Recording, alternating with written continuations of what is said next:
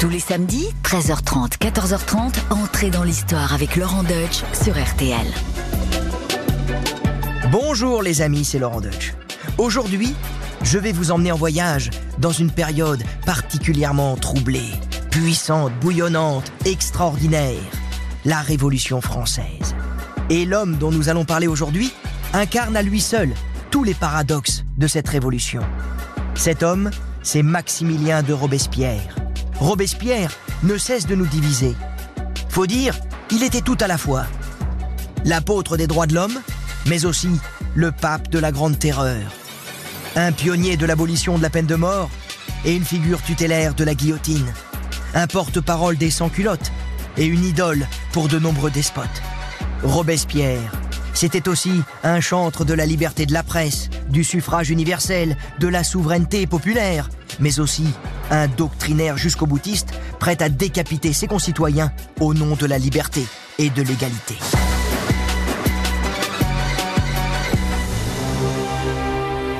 Nous sommes le 28 juillet 1794, soit le 10 Thermidor en deux dans le calendrier révolutionnaire.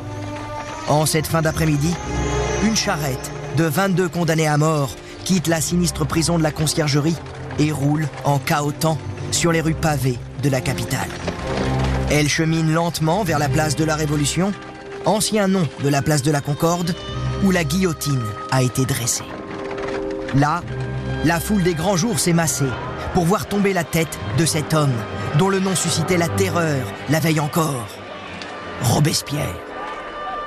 Le célèbre bourreau Charles-Henri Sanson, qui a déjà vu défiler tant de têtes illustres, l'attend de pied ferme. Robespierre est l'avant-dernier appelé. Le couperet est encore mouillé du sang de ses amis qui ont partagé ses derniers instants dans la charrette.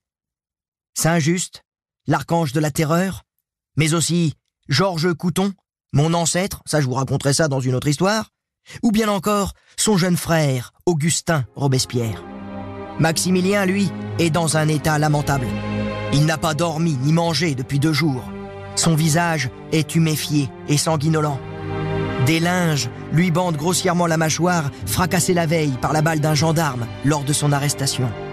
Le peuple de Paris retient son souffle, tandis qu'on le ligote sur la planche, prêt à basculer. Au dernier moment, le bourreau lui arrache brusquement le bandage. Robespierre pousse alors un cri de douleur, mais ses gémissements sont coupés net par le lourd couperet en acier. Puis, Samson montre la tête de l'incorruptible au peuple sous les applaudissements. C'est la fin de l'homme Robespierre, mais aussi, et chacun le sent, de toute une époque. La révolution, diront certains, est morte ce jour-là.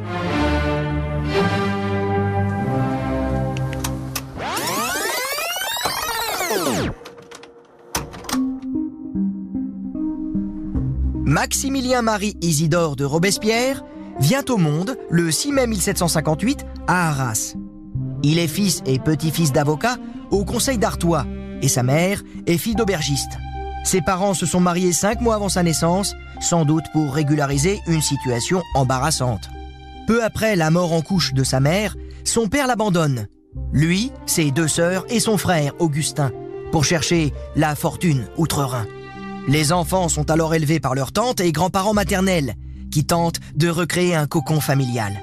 Ce n'est pas l'opulence, mais ce n'est pas non plus la misère. Bien des auteurs ont cherché dans l'enfance de Robespierre les ferments de son destin révolutionnaire. Or, rien ne laisse présager une telle carrière. Oui, tout en lui est ordinaire, même le fait d'être orphelin de mère à l'âge de 6 ans. Car on a voulu y voir une sécheresse affective, capable d'expliquer son naturel solitaire, ses mœurs austères, quasi monacales.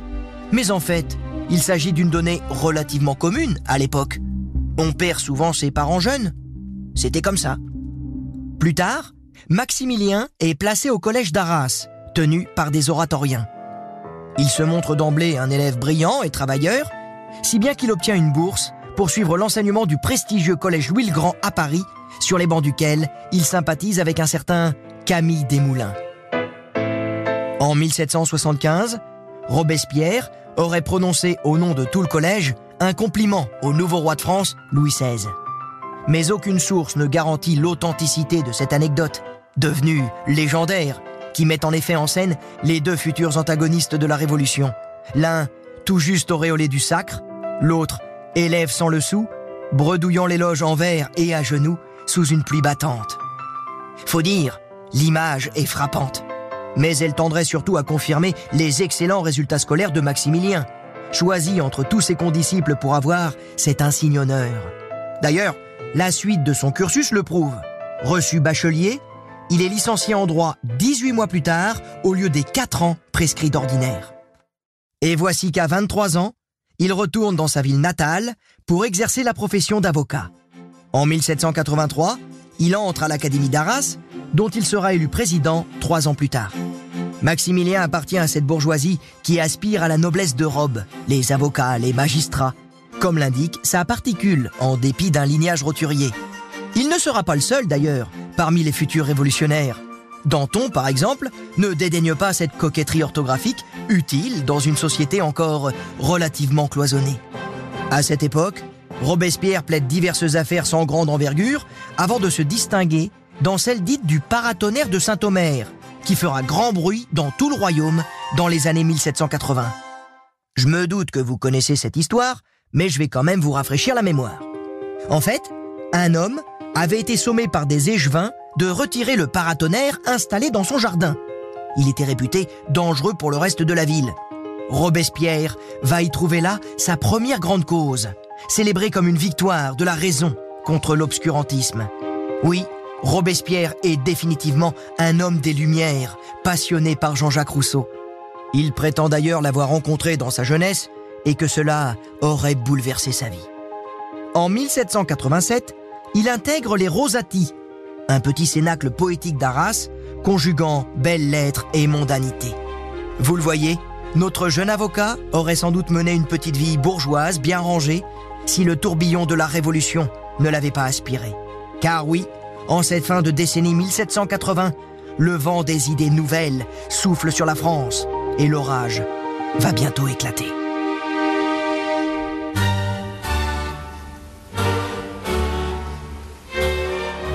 Lorsqu'à l'été 1788, le roi de France convoque les États généraux, dans l'espoir de résorber le déficit abyssal du royaume, Robespierre, en tant que notable impliqué dans la politique locale, se porte candidat à la représentation du tiers-État. Pour la petite anecdote, il assure aussi la rédaction du cahier de doléances pour la corporation des savetiers. En gros, euh, des cordonniers. Et en 1789, il fait paraître un mémoire intitulé À la nation artésienne, sur la nécessité de réformer les États d'Artois. En avril, c'est une brochure plus explicite qu'il publie, intitulée Les ennemis de la patrie. Mais pour l'heure, ce sont donc les États généraux qui s'ouvrent à Versailles à partir du 5 mai 1789. Robespierre retrouve son ami Camille Desmoulins. Ils se font sans peine dans les bataillons du tiers-État qui comptent tant de Robins, ces fameux hommes de robe, ces magistrats issus de la bourgeoisie, tous pénétré par les idées nouvelles, avide de progrès et aussi de notoriété. Robespierre continue dans les mondanités. Il est même invité à dîner chez Necker et sa fille, Madame de Stahl. Cette dernière, fine observatrice du caractère des hommes, juge le jeune député très exagéré dans les principes démocratiques. Il soutenait, écrira-t-elle, les thèses les plus absurdes avec un sang-froid qui avait l'air de la conviction. Mirabeau, lui aussi, ne dit pas autre chose à travers cette formule. Lui, il ira loin, il croit tout ce qu'il dit. On le surnommera d'ailleurs un temps, non sans ironie, la chandelle d'Arras, par opposition à Mirabeau, le flambeau de Provence, car ce dernier, par sa verve et son aura, enflamme les députés du tiers, qui se réunissent en Assemblée nationale constituante à la suite du serment du jeu de paume. Ainsi, Robespierre, notre petite chandelle d'Arras, est finalement peu audible au début de la Révolution. Son maigre filet de voix peine à porter dans le chaudron parlementaire, ouvert à un public grouillant, bavard, où des ténors comme Danton, Mirabeau, Barnave emportent plus facilement le dernier mot. Peu audible, mais aussi peu crédible, si l'on en juge par cet incident d'octobre 1789. L'Assemblée recherche alors une formule par laquelle le roi doit dorénavant promulguer les lois à la place de Louis par la grâce de Dieu, c'est pas assez moderne, c'est pas assez siècle des Lumières. Robespierre prend la parole et avec l'emphase qui le caractérise, propose ceci. Peuple, voilà la loi que vos représentants ont faite. Un député gascon demande alors narquois sous les éclats de rire de l'auditoire si c'était un cantique qu'il proposait. En effet, sa vision mystique du peuple lui fait employer un vocable religieux, raillé par ses collègues anticléricaux. Les mots saint, miracle ou sacré reviennent souvent dans sa rhétorique empoulée, qui invoque même l'éternelle providence. Robespierre fait aussi pâle figure face aux hommes d'action, associés aux grandes journées de 1789, comme Lafayette ou Marat. Prototype du révolutionnaire de salon, il pâlit à la vue d'un sabre nu, selon ce dernier. Sa mise soignée dénote avec la nouvelle mode pseudo-plébéienne qu'adoptent nombre de députés, parfois de façon démagogique. Robespierre, lui, ne troque pas ses bas de soie pour le pantalon emblématique des sans-culottes. Tiré à quatre épingles, sanglé dans son gilet croisé de satin et coiffé d'une perruque poudrée, il passerait presque pour un petit marquis égaré venu de sa province. Il a, selon la caricature, le teint bilieux, la lèvre crispée et des yeux chassieux dissimulés derrière des lunettes vertes. Lamartine écrira de lui Il avait de douceur, mais une douceur sinistre. Au-delà des apparences, Robespierre se distingue surtout par sa doctrine. En bon disciple de Rousseau, Robespierre pense que l'homme est naturellement bon, mais socialement perverti. Et la Révolution offre non seulement l'opportunité d'une jouissance paisible de l'égalité, mais surtout d'une régénération de l'ordre social, afin d'engendrer un homme nouveau. Appartenant au camp des patriotes, Robespierre prône la souveraineté du peuple, l'avènement de la nation au-dessus de laquelle il n'appartient à aucune puissance de s'élever. Ardent promoteur de la Déclaration des droits de l'homme et du citoyen, Robespierre est aussi un pionnier de certaines causes avant-gardistes, telles l'abolition de la peine de mort, qui multiplie les crimes beaucoup plus qu'elle ne les prévient. Défenseur inconditionnel des classes laborieuses et des plus pauvres, il est proche également de la Société des Amis des Noirs, qui vise l'abolition progressive de l'esclavage dans les colonies. Son idéalisation du peuple le conduit toutefois à cautionner, voire bénir, la violence des émeutiers dès le début de la Révolution. Quand le député Lali Tolendal demande le droit d'utiliser la force contre les fauteurs de troubles suite au lynchage sauvage de deux administrateurs nobles une semaine après la prise de la Bastille, Robespierre s'oppose à la motion proposée, rappelant que c'est à une émeute que la nation doit sa liberté.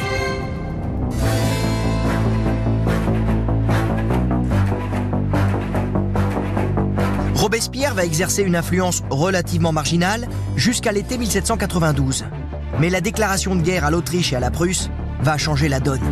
Elle a été réclamée avec le plus d'ardeur par les amis de Brissot, les Brissotins, que la postérité retiendra plus tard sous le nom de Girondins.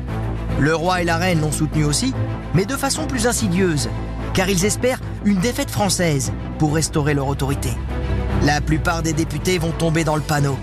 Mais Robespierre est l'un des rares à voir clair dans ce jeu de dupes.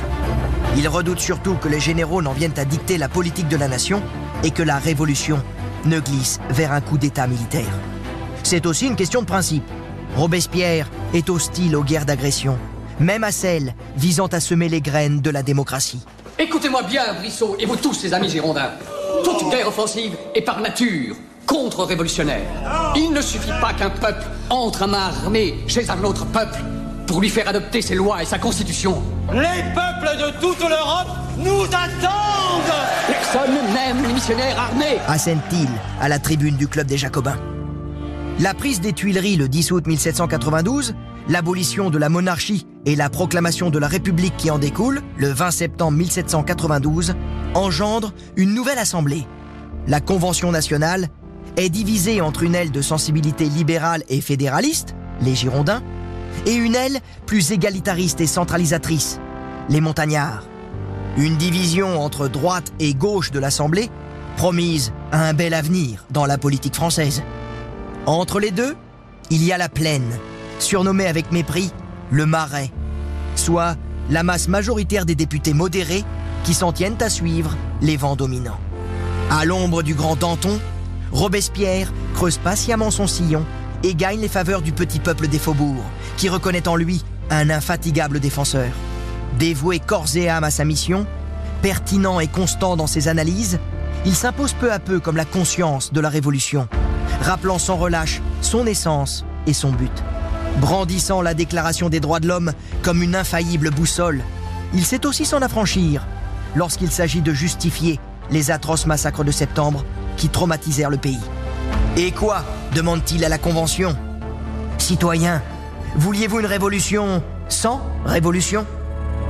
Autrement dit, on fait pas d'omelette sans casser des œufs. En gros, pour Robespierre, euh, bah, la révolution, s'est mal comportée, mais elle a toujours raison. Voilà, c'est comme ça. Et ce raisonnement impitoyable se confirme lorsque s'ouvre le procès du roi Louis XVI, le 11 décembre 1792. Les députés sont devant un cas de conscience. Nombreux sont ceux qui hésitent à commettre l'irréparable. Robespierre déclare alors sans état d'âme Louis doit mourir pour que la patrie vive.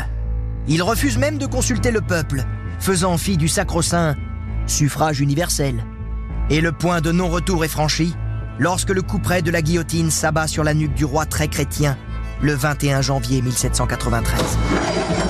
1793, année terrible qui commence sur les chapeaux de roue. La révolution est plus fragile que jamais. Les défaites militaires sur le front extérieur et l'apparition de plusieurs foyers insurrectionnels à l'intérieur, principalement en Vendée, assombrissent l'horizon. En plus, la trahison du général Dumouriez, passé à l'ennemi avec armes et bagages, donne raison à Robespierre, qui avait pointé le danger de cette guerre et de ses intrigues sous-jacentes. Dénoncés alors comme traîtres liberticides, les Girondins se retrouvent sur la sellette, sous un déluge de calomnies. Et après un coup de force de la garde nationale et une parodie de justice, inaugurant d'ailleurs une longue série de procès très expéditifs, les meneurs sont guillotinés le 2 juin. Robespierre ressort comme l'homme fort de la Convention, d'autant plus que Marat est assassiné par Charlotte Corday et que Danton prend ses distances avec la politique. L'incorruptible Robespierre entre dans l'arène et prend progressivement les rênes de la Révolution. Ainsi, il est élu le 27 juillet au Comité de salut public, organe mis en place par la Convention pour piloter le gouvernement révolutionnaire en attendant la paix pour fonder la République sur des institutions pérennes et solides. Mais au-delà des beaux discours, il s'agit à présent de mettre les principes en pratique, ce qui n'est pas une masse à faire, tant la situation est calamiteuse. Toutes les forces coalisées de l'Europe assiègent notre jeune République. À l'intérieur, l'insurrection vendéenne gagne du terrain. L'économie française s'effondre. L'assignat se transforme en monnaie de singe. C'est toute la révolution qui vacille. Notre petite chandelle d'Arras doit raviver la flamme.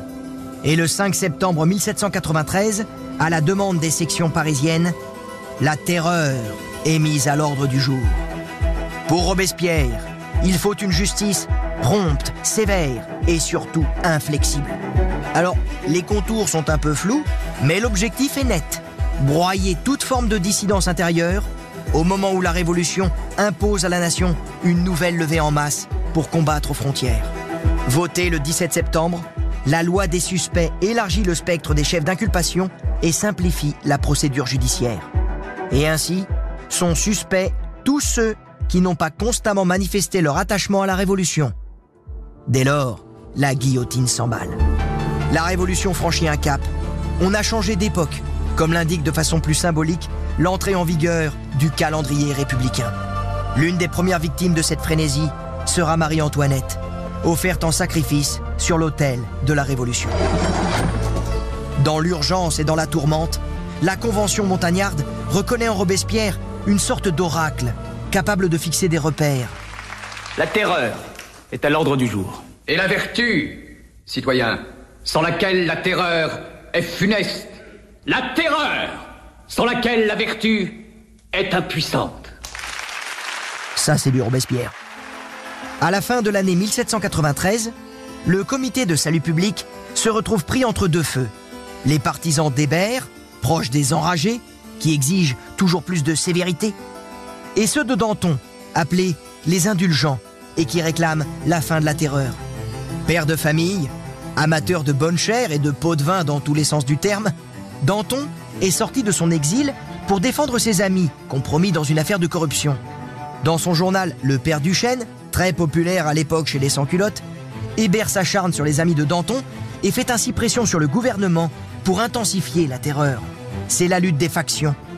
Une lutte fratricide qui met Robespierre dans l'embarras. Tiraillé d'un côté entre son amitié pour Camille Desmoulins, fidèle de Danton, et le besoin de ménager son aile gauche au comité, incarné par Billot Varenne ou Collot d'Herbois. Heureusement, Robespierre peut compter sur l'indéfectible soutien de Couton, mon ancêtre, et de Saint-Just, l'implacable orateur surnommé l'archange de la terreur. Mais notre incorruptible peut compter aussi sur l'appui passif des nombreux députés de la plaine qui ne goûtent guère la surenchère des hébertistes. Le 15 mars, à la Convention, Robespierre tranche. Toutes les factions doivent périr du même coup. En résumé, il faut éliminer tous ceux qui gênent le gouvernement. Les hébertistes sont guillotinés le 24 mars, et moins de dix jours plus tard, c'est au tour de Danton et de ses amis de comparaître devant le tribunal révolutionnaire, conduit par l'inflexible accusateur public Fouquier-Tinville. Après un procès bâclé, à la partialité outrancière, et malgré les torrents d'éloquence déployés par Danton, il monte à l'échafaud le 5 avril 1794. La révolution est comme Saturne, elle dévore ses propres enfants, avait déjà prophétisé le Girondin Vergniaud, avant de succomber.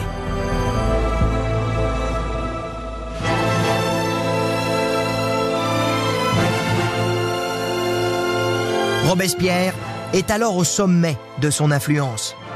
Mais l'équilibre est précaire. La révolution est glacée, constate Saint-Just. Les principes sont affaiblis. La machine révolutionnaire s'est enrayée et ne poursuit sa course folle que par la force de l'inertie. Prématurément usé par l'épreuve du pouvoir, notre incorruptible marche au bord d'un volcan, malgré une apparente accalmie. En effet, l'ennemi est contenu aux frontières et l'insurrection vendéenne a été écrasée. Débarrassés des factions, les comités peuvent enfin prendre les problèmes économiques à bras-le-corps, notamment l'inflation. Mais Robespierre veut aussi contrôler plus fermement l'Assemblée, l'alertant sans cesse sur des complots contre la liberté. Et tout ça, ça commence à sérieusement faire grincer des dents. En plus, il va imposer un projet complètement déconcertant. Le culte de l'être suprême. Célébration à la fois civique et religieuse, inspirée par le déisme de Rousseau. La fête de l'être suprême, dont l'ordonnance a été réglée par le peintre David, a lieu le jour de la Pentecôte. Robespierre la préside, vêtu de son plus bel habit bleu et de longues plumes au chapeau. C'est son apothéose. Pourtant, il apparaît bien isolé en tête du cortège des députés, renvoyant l'image d'une sorte de pontife républicain avec sa garde prétorienne. Il prononce un discours avant d'enflammer la statue de l'athéisme avec le flambeau de la vérité. Eh oui, elle a bien changé, notre petite chandelle d'Arras. Et là, manque de bol, la statue de la sagesse, qui devait apparaître rayonnante, est accidentellement décolorée par la fumée, ce qui provoque quelques éclats de rire. Mais pour l'immense majorité des Français, Robespierre ne fait plus rire du tout. Il est beaucoup trop perché, et pour certains, il est plus que temps de le faire tomber. Une semaine plus tard, un de ses ennemis au comité, Marc Guillaume Vadier, n'aura pas de mal à éclabousser Robespierre avec l'affaire Théo. Alors, cette affaire, c'est pour résumer, une sombre cabale du nom d'une vieille mystique qui se proclame la mère de Dieu et qui prophétise l'arrivée d'un Messie consolateur des pauvres. Vadier insinue alors que Catherine Théo, alias la mère de Dieu, pourrait être à la solde d'un aspirant dictateur que chacun reconnaît sans le nommer. Exigeant de consulter le rapport, Robespierre commet une entorse à la procédure, ce qui ne fait qu'accréditer les accusations de dictature. On l'accuse même de former un triumvirate avec Saint-Just et Couton. Et lorsque ce dernier, Couton, va présenter à la Convention la loi du 22 prairial, les craintes vont se renforcer. Et euh, franchement, il y a de quoi. Écoutez plutôt la loi de mon ancêtre Couton. Désormais, les ennemis du peuple peuvent monter à l'échafaud sans avoir été ni défendus, ni même entendus. Le verdict ne peut être que l'acquittement ou la mort, administré sans appel. Oui, là il a peut-être été un petit peu radical, tonton. Même le zélé accusateur public Fouquier-Tinville n'en revient pas. Et ainsi, sans même parfois prendre connaissance des dossiers qui s'entassent, Fouquier-Tinville signale à hâte les condamnations, se trompant parfois dans le nom des accusés. La guillotine tourne à plein régime et les têtes tombent comme des ardoises. Inspirateur de cette loi abominable, Robespierre ne voulait, semble-t-il, que châtier quelques grands coupables par une procédure fulgurante. Mais ses ennemis en abusent pour mieux la retourner contre lui.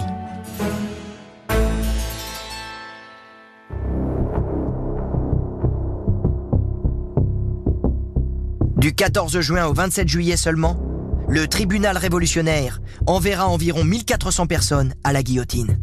C'est la grande terreur. Au moment même où l'opinion a la nausée de l'échafaud, Robespierre apparaît comme une sorte de grand inquisiteur doté de tous les pouvoirs. Le 29 prairial, 54 personnes sont entassées dans la charrette des condamnés et promenées dans les rues de la capitale. Deux d'entre eux furent convaincus d'avoir tenté d'assassiner Robespierre. Cette fournée de condamnés heurte les esprits par le nombre, mais aussi par le fait que les suppliciés, pourtant sans lien entre eux, sont amalgamés en revêtant la chemise rouge, la tenue d'infamie pour les parricides sous l'Ancien Régime. À l'évidence, cette mise en scène, ourdie entre autres par Vadier et Barrère, visait à les représenter comme coupables de crimes de lèse-majesté. Despotes, tyrans, les mots reviennent en boucle, la tension devient intenable.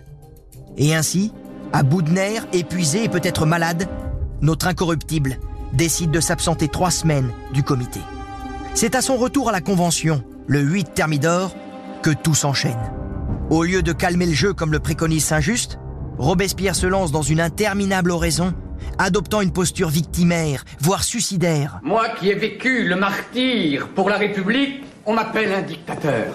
Qui répand ces mensonges? Surtout, il dénonce un nouveau complot, encore un, une ligue de fripons conspirant contre le peuple. Il faut épurer les comités et rendre toute son autorité à la Convention nationale. Citoyen, je dois te demander de nommer ceux à qui tu fais allusion. Ce n'est pas le moment.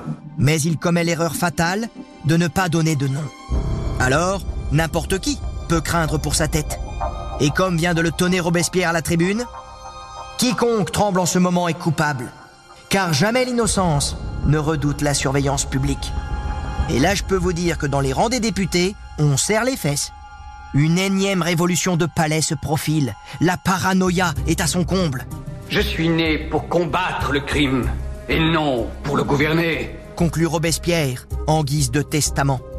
Au même moment, certains députés envoyés en mission dans les régions et rappelés sèchement à Paris par Robespierre pour répondre de leurs exactions, tels Fouché, Talien, Barras ou Carrier, se sentent particulièrement visés par les allégations de Robespierre. Ils décident de former une conjuration réunissant tous les mécontents de la Convention. Pour convaincre les indécis, on fait circuler des listes avec leurs noms, que Robespierre aurait prétendument l'intention d'envoyer à l'échafaud. Sentant le vent tourner, Boissy d'Anglas, membre influent de la plaine, donne sa bénédiction aux conjurés.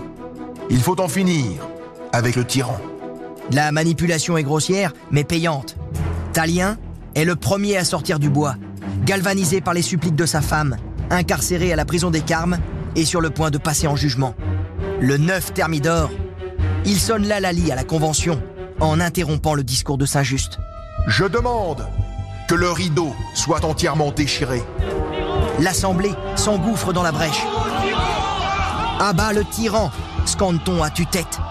Hué, privé de parole, cristallisant toutes les rancœurs, Robespierre est décrété d'accusation.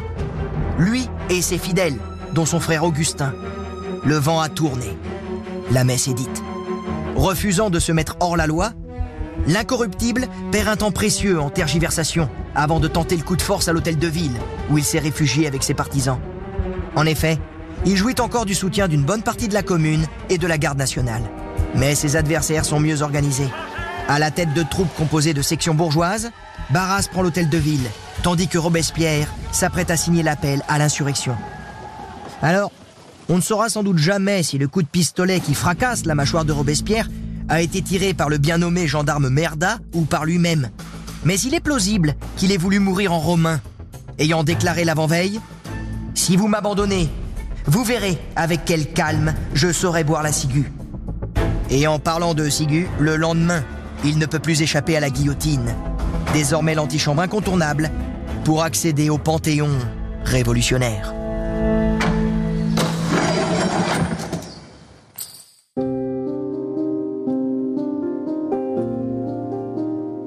La mort de Robespierre marque une rupture indéniable après des mois de terreur. Mais l'épuration qui s'ensuit va être sanglante aussi. Aux 20 robespierristes qui accompagnent l'incorruptible sur l'échafaud, il faut en ajouter encore 71 le lendemain. C'est de fait la plus grande fournée de condamnés de toute la Révolution. Grand vainqueur de ce dénouement sanglant, les thermidoriens, comme on les appelle, ont beau jeu de charger Robespierre de toutes les outrances d'une politique à laquelle ils avaient pourtant pris part. Ils peuvent ainsi s'exonérer de leurs propres crimes, tel Barras à Toulon ou Fouché à Lyon, lequel, jugeant la guillotine trop lente, avait fait exterminer des centaines de suspects au canon. Mais tout cela n'empêchera pas les thermidoriens de mener de brillantes carrières, à l'instar de Fouché, ministre de la police sous le directoire, le consulat, puis l'Empire. Robespierre est devenu alors le bouc émissaire fort utile pour expliquer ce qui apparaît encore inexplicable. Comment la révolution des droits de l'homme a pu en arriver à une telle boucherie? Dès le 10 Thermidor, l'hypocrite Barère déclare qu'un seul homme a manqué de déchirer la patrie. Cette version simpliste, acceptée par des Français pressés de tourner la page, s'est aussitôt imposée comme la vulgate officielle. Caricaturé sur les gravures en buveur de sang, Robespierre est accusé de tous les maux. Même d'avoir voulu secrètement se faire régent en épousant Madame Royale, la fille de Louis XVI et Marie-Antoinette. L'incorruptible est devenu l'épouvantail, la figure la plus détestée de tous. Mais au XIXe siècle, avec la naissance des mouvements ouvriers et des grandes idéologies socialistes et communistes, certaines grandes figures de la gauche s'en réclament sans rougir. Pourquoi donc Robespierre serait-il le bouc émissaire de tous les forfaits qu'engendre ou subit notre malheureuse race dans ces heures de lutte suprême? S'interroge Georges Sand. Je suis avec Robespierre, et c'est à côté de lui que je vais m'asseoir aux Jacobins, assume-t-elle. Car en définitive, Robespierre ne fut pas un tyran à proprement parler, et encore moins un dictateur. Son autorité reposait sur un magistère intellectuel plutôt que sur un pouvoir arbitraire ou une garde prétorienne. Il était possédé par la Révolution, plus qu'il ne la possédait. Sa chute brutale témoigne de sa vulnérabilité. Contrairement à ses ennemis, il ne s'est rendu individuellement coupable d'aucune exaction. Il a toujours respecté un cadre légal, aussi sévère fut-il. Sa probité était reconnue de tous, même par de nombreux thermidoriens qui regrettèrent leur conjuration dans leurs vieux jours. Nous avons tué la République au neuf thermidor, en croyant ne tuer que Robespierre. Je servis à mon insu les passions de quelques scélérats. Que n'ai-je péri ce jour-là avec eux? La liberté vivrait encore. Voilà par exemple ce qu'a confessé Cambon au soir de sa vie. Pour autant, Robespierre a fait preuve d'un aveuglement coupable en persistant dans sa lutte à mort contre toutes les factions. Qui sait quand elle aurait pris fin s'il était sorti victorieux de Thermidor? Quand les complots auraient-ils cessé? Quand aurait-il jugé l'Assemblée suffisamment vertueuse pour laisser la démocratie s'exprimer sans la cornaquer par des lois d'exception? Laquelle de nos cinq républiques successives aurait trouvé grâce à ses yeux? Sans doute, aucune. C'est toute la différence avec Danton, qui lui était prêt à transiger sur les principes afin de jouir sans tarder des fruits de la Révolution, acceptant la part de risque que cette improvisation comportait. L'un se contentait de l'égalité en droit, quand l'autre voulait accoucher de l'égalité réelle au forceps. L'un voulait le compromis, l'autre y voyait la compromission. Et avec la Grande Terreur, Robespierre fut bel et bien, et malgré lui, un tyran. Il œuvrait pour un peuple idéal au détriment du peuple réel. Mais reconnaissons-le, l'enfer est pavé de bonnes intentions. Oui, dans l'impasse de son utopie, Robespierre s'est heurté au mur de la réalité, faute de pouvoir exercer une dictature réelle en se faisant consul de la République. Et ça, 15 ans plus tard, un homme osera sauter le pas sans complexe. Sabre au le 18 Brumaire en 8. Cet homme, ce sera le général Bonaparte. Madame de Staël le traitera d'ailleurs de Robespierre à cheval. Et voilà pourquoi Napoléon sera l'un des premiers à réhabiliter l'incorruptible, en le qualifiant dans le mémorial de Sainte-Hélène de vrai bouc émissaire de la Révolution. Plus inattendu est l'avis d'un autre contemporain. Écoutez-le plutôt. Il serait injuste de regarder Robespierre comme un homme cruel et de l'appeler tyran. Il faudrait au contraire voir en lui, comme dans Sylla, une forte tête, un grand homme d'État. Richelieu aurait fait plus que Robespierre s'il se fût trouvé dans une position semblable. L'homme qui prétend cela n'est autre que Louis XVIII. Peu rancunier, malgré la décapitation de son frère, par un petit matin frileux de janvier 1793.